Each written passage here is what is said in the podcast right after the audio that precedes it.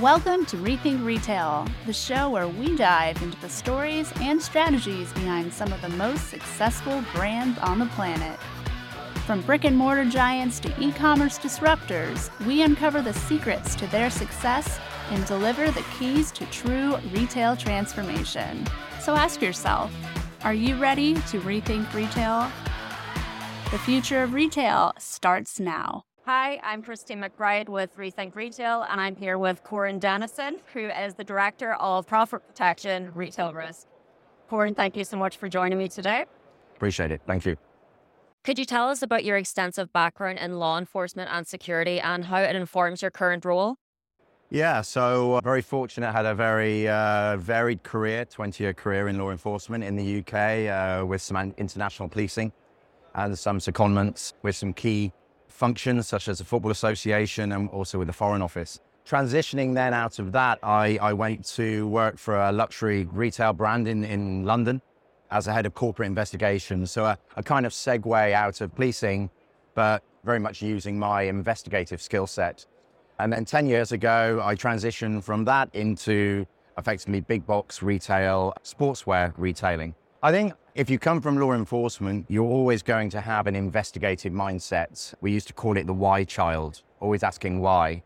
And that really forms the foundation of coming into risk, because risk professionals are all about asking why, what's the cause of risk, where does the risk exist, and then how can I mitigate risk. So for sure, I think it builds up. There's, there's levels of confidence in there. You're drawing on communication skills, tactical communication, sometimes interviewing, influencing, coercing, all of those things. Because I think for most organizations, particularly in retail, risk is a back of house function. It, it often is assumed, but not, uh, not really appreciated how much effort goes in to keeping retail safe and I wouldn't say risk free, but, but at a lower risk than it could otherwise be at. So a varied, a varied uh, amount of skills formulated into what now becomes, yeah, I guess a risk professional with an appreciation of retail. Interesting, somebody actually asked me not so long ago, Corin, are you a security risk professional first for a retailer second? And it, it made me think because actually I've been in retail now for probably 12 years and would consider myself to be a retail operations expert. What do you see as the biggest challenges facing the retail industry in terms of risk management and security? And how do you think companies could address these challenges? I mean, the foundation of any good uh, risk program is, is really to have your policies, your processes mapped out, and to understand where your risk is. I think the challenge for retailers in this ever changing world is not going back to the default position of it must be theft, it must be fraud, it must be shoplifters. The risk landscape has changed dramatically. And if, if COVID taught us anything, it taught us that actually the risk came in did we have physical capabilities? Did we have online capabilities? And retailers that didn't have online were then clearly at a disadvantage when all the stores were closed. So I think having a good foundation of governance and compliance is the starting point. The second one really is having good people. I often used to say that a, risk analyst is worth 10 operators because the devil is in the detail. I mean, retail is detail. So if you think about when you approach risk, you've got good policies, you've got good people, and then being bold enough to really connect with retail. You know, when we talk about fluid retail, seamless retailing, frictionless retailing, that often isn't conducive to a a very robust compliance framework.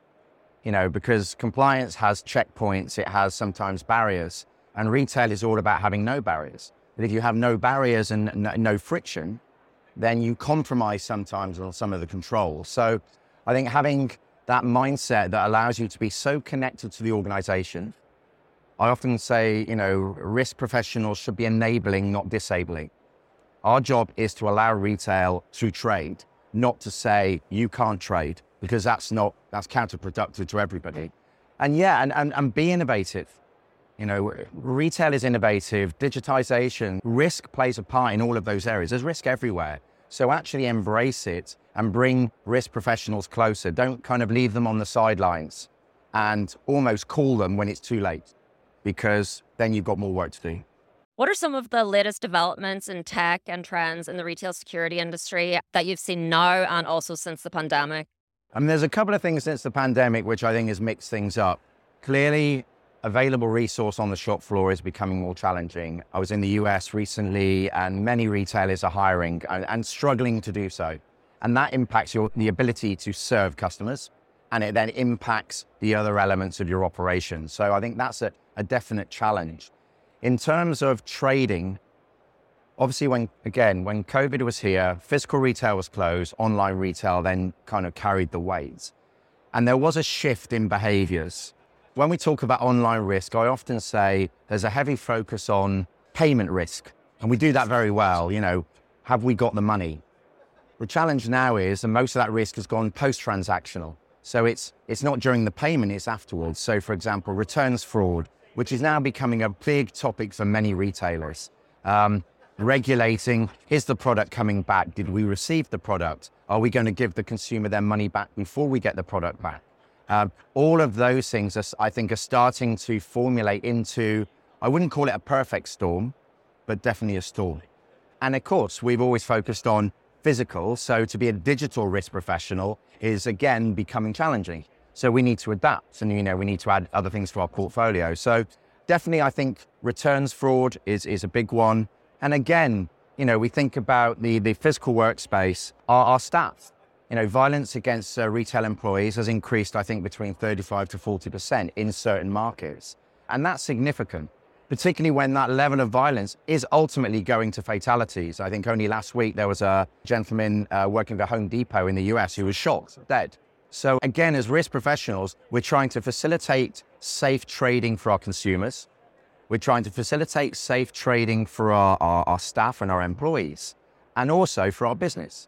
And all of that requires, again, a balance, some controls. You know, do we put security guards? Do we put body cameras? The body cameras really contribute towards the customer experience? Maybe not. But do our, do our employees feel safer with body cams that allow them to serve customers? So, yeah, it's a, it's a kind of a mix and, and, and really finding the sweet spot where you can achieve all those things. I think as professionals, what we definitely do is we need not to look at our, at this issue through the lens of the retailer by themselves. This requires networking, it requires collaboration with other retailers. We have to come together because we share these risks. That consumer doesn't go to one particular location. They shop across multiple verticals and multiple retailers. And we have to ensure that actually we share best practice to become robust as a retail organization or an entity rather than just a single retailer. And finally, what are the technologies that you're most excited about in risk management? Well, one of my passions is consumer analytics. I think, again, being able to deliver consumer analytics through what is traditionally a security function, CCTV, is very exciting. I mean, we often said 95% of all CCTV material is never looked at.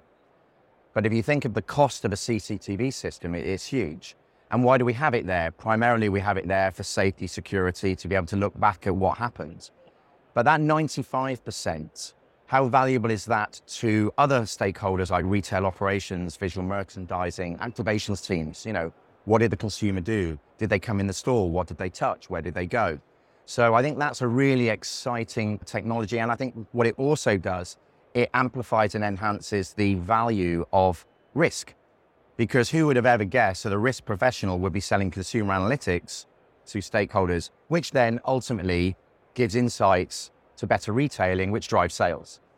You know, it's who would have thought that? The other one I think is self checkout. We've played around with self checkout a lot as, as, a re- as retailers. Some like it, some don't. Does the consumer want it?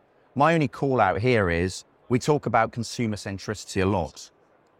We need to keep, though, asking the consumer, do they really want it? You know, another app on your phone, another piece of digitization in a store, is there a risk of overload? So we need to keep going back to that consumer, engaging with them through NPS or through speaking to them or through membership to say, what would you like? Because maybe there's, there's a day when a retailer or when a consumer will say, I'd love to walk into a grocery store and have my fruit packed into a brown paper bag and leave. Now, if you look at that, we're talking about kind of going back to open all hours, you know, uh, mentality of the 60s and 70s. but that might be the way it goes. So we should always listen to the consumer if we really, really believe that they are at the heart of everything. Thank you for listening to the Rethink Retail podcast. Don't forget to join us next week for another episode. And if you're interested in being a guest on the show, apply at rethink.industries slash podcast guest. That's rethink.industries slash podcast guest. Follow us on Twitter at rethink underscore retail and show some love by subscribing on iTunes podcast app. Until next time.